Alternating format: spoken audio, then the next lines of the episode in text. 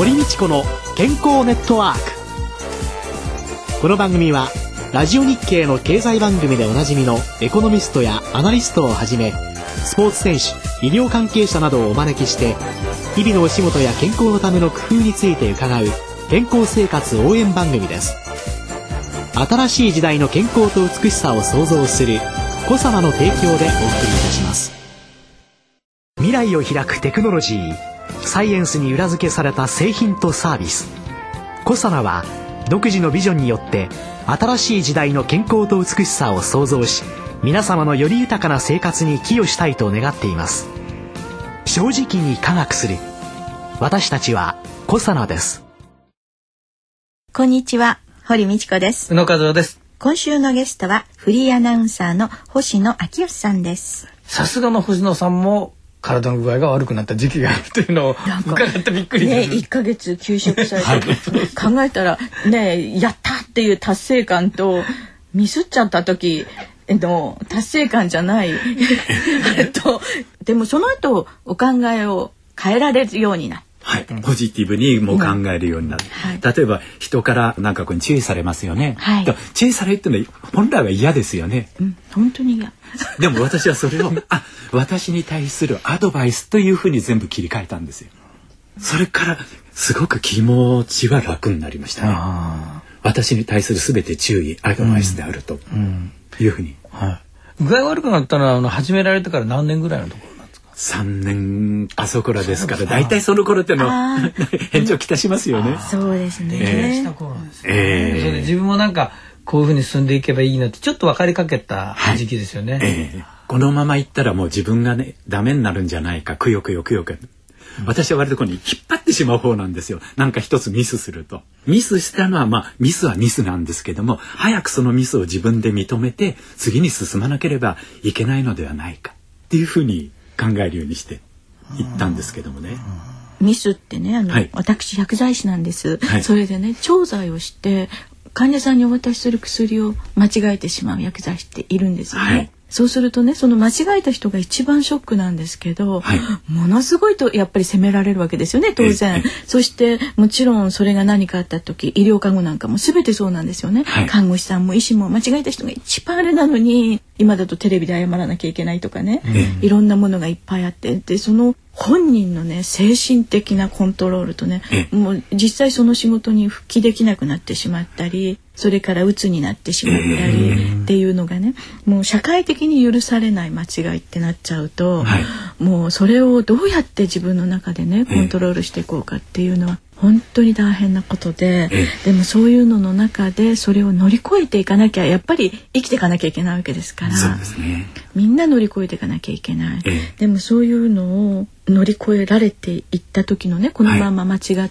てしまうとダメだから1ヶ月休もうっていうふうに思われたんですか？いや医者の方から入院するようにっての言われたんですよ。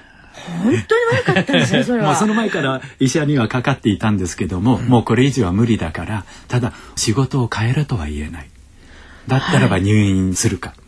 って言ったらちょうどあの私の姉が看護師してたもんですから、その病院だったんで、えー、で姉はいやこの子はまあ私の性質知ってたんでしょうけども、うん、入院したらもっと悪くなるかもしれないか。それで田舎に1ヶ月帰っていたんですよ。要するに自宅療養転地療養みたいな形で、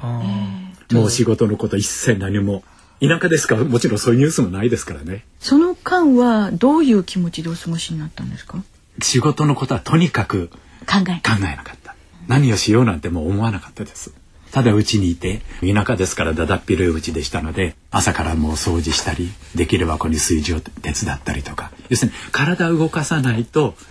考え込んでしまいますので体は動かしてましたね。そしてその1ヶ月経った時にまた戻られるわけですよね。はいはい、その時のその戻ってからの。いきなりそうに変えられるわけじゃないですからやはり自分なりに考えながら、とにかく早くその部分に自分がいかないとポジティブに考えられるようにしないと、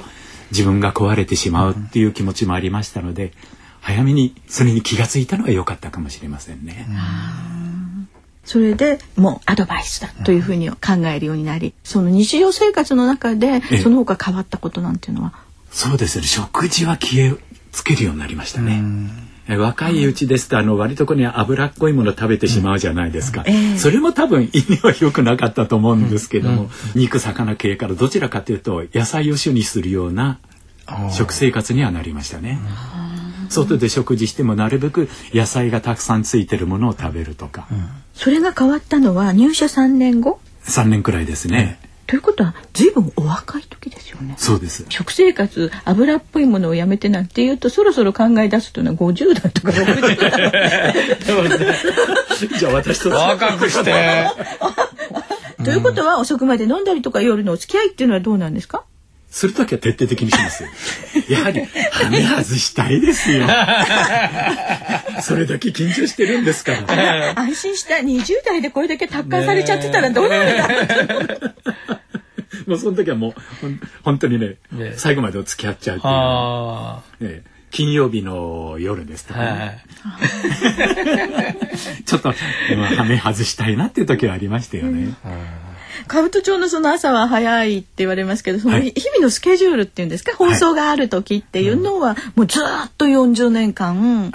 現場一筋の中では同じリズムで過ごされたんですか？そうですね。ですから朝早いのは平気なんですよ。朝だいたい会社へ入るのが8時前。番組にもよりますけども、7時半にスタートの時はもう7時前には会社へ入りますと、うん、私はちょっと通勤時間長いので、うん、その時はうち出るのが5時半とか。5時半？はい、ありました。5時半。はい、皆さんお休みの時間かもしれませんけども。私たまに5時になったから寝ようかなって時 たまにあっちゃったりする。5時半。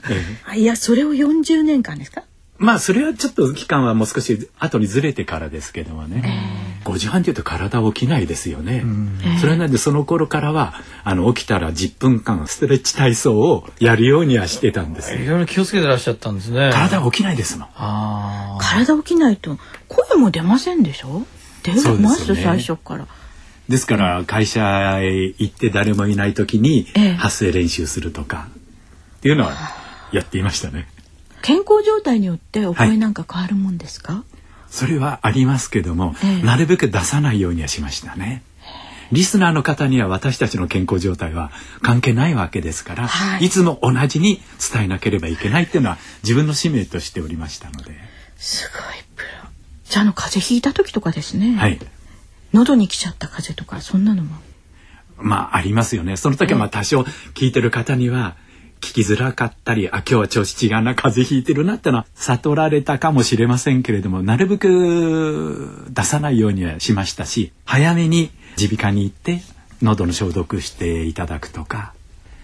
何でも早め早めにコントロールする。はい、えうがいですとか、喉にいいもの、ええ、例えば蜂蜜ですとか、はい、飴ですとか、はい、今たくさんありますよね、え、そういうものは特に蜂蜜でいいのはあのニュージーランドのあのマヌカの蜂蜜がいいっていうのは聞いてましたんで、ええ、ここのとこずっとね、ええ、舐めたりはしてるんですよ。もう4、5年経ちますか。ね、抗菌作用もあってね、え、そういうのがいいですよね。はい、きちんと体のケアをなさっていて、ちゃんとこう筋トレをなさって泳いだりもう筋トレはねさすがにもう難しくなって、はい、水泳だけは週なるべく3回は泳ぎに行くようにしてるんですけども水泳やると風邪ひかないってまあ引きにくくなりますよね、多少ね。それもあるので、余計水泳に今力入れてるんですけど。も、うん、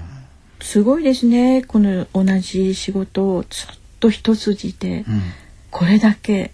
健康管理から何からやっぱり普通だったらできないですよね、うん、好きだからでしょうね。多分。好きになったんでしょうね。だんだんに。日が経つに従って。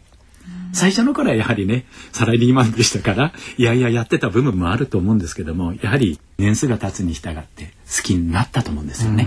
好きにならなきゃ続けられないんですね。そうですね。はい。今月は何でしょうね。ヘイとハーとフーしか言ってない私ね。もうね。そんな長い、えー、40年間の星野さんがご覧になってきた日本経済の変遷などについて、はい、来週は伺いたいと思います、はい。どうもありがとうございました。はい、今週のゲストはフリーアナウンサーの星野昭康さんでした。来週もよろしくお願いいたします。では続きまして、小佐ワンポイント情報のコーナーです。小佐社長の鴨井和美さんに加わっていただきます。鴨井さんよろしくお願いいたします。よろしくお願いします。よろしくお願いします。今月はマヌカハニーについて伺っておりますが、MGO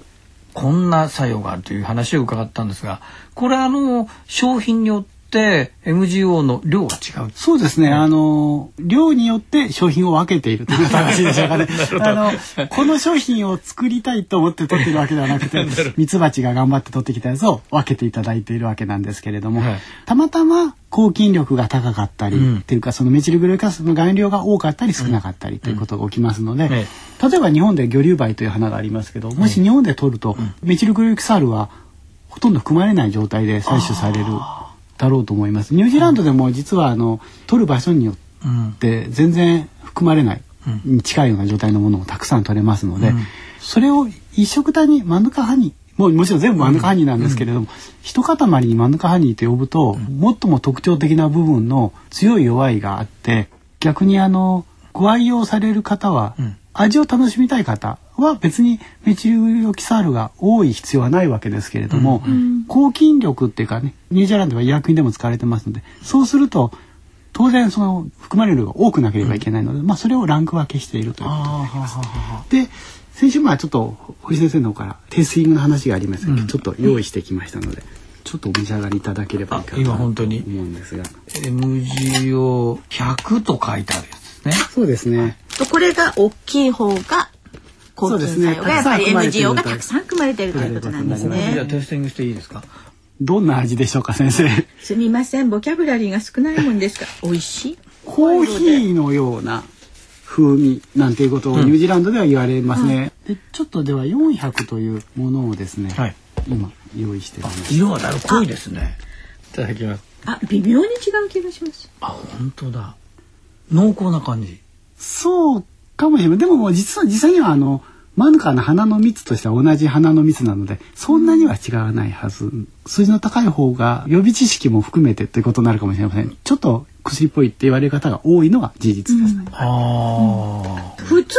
に蜂蜜を取るっていう感じで日常生活の中に割とバーって使いたいっていうんだったら、そうですね。少ない方でも、うん実際にはやっぱりあのこの100からスタートされて次400に上がる方が非常に多いですね。はい、あ。の味に慣れてくると次にはもうちょっといろんなことを期待したいというところで動かれるケースが多いです。100と400用途としてはどういうところを？基本的にやっぱりニュージーランドでは各家庭に一つ置いてあってあの、普通に食べているというところですのであの他の蜂蜜と同じようにお使いいただければいいかなと思います。メチルグオキサリ自体は熱に強いですからちょっと料理に入れていただいても機能の部分は十分維持できますので、パンにつけていただいてもいいですし、料理に使っていただいてもいいです。し私ねサイトでね小園さんの、ご飯炊くといいって書いてあったんでね2合に小さじ1杯ぐらい入れて、美味しい艶がいいですよね。艶がいい。米のたくさん入れると甘くなりますけれども少し入れていただくと非常に、ブランド米に変わりますよ。そうですか。ぜひじゃあ一度試しあれはい。小さなワンポイント情報のコーナーでした堀道子の健康ネットワークお相手は？堀道子と。宇野和夫でした。それでは皆さんごきげんよう。さようなら。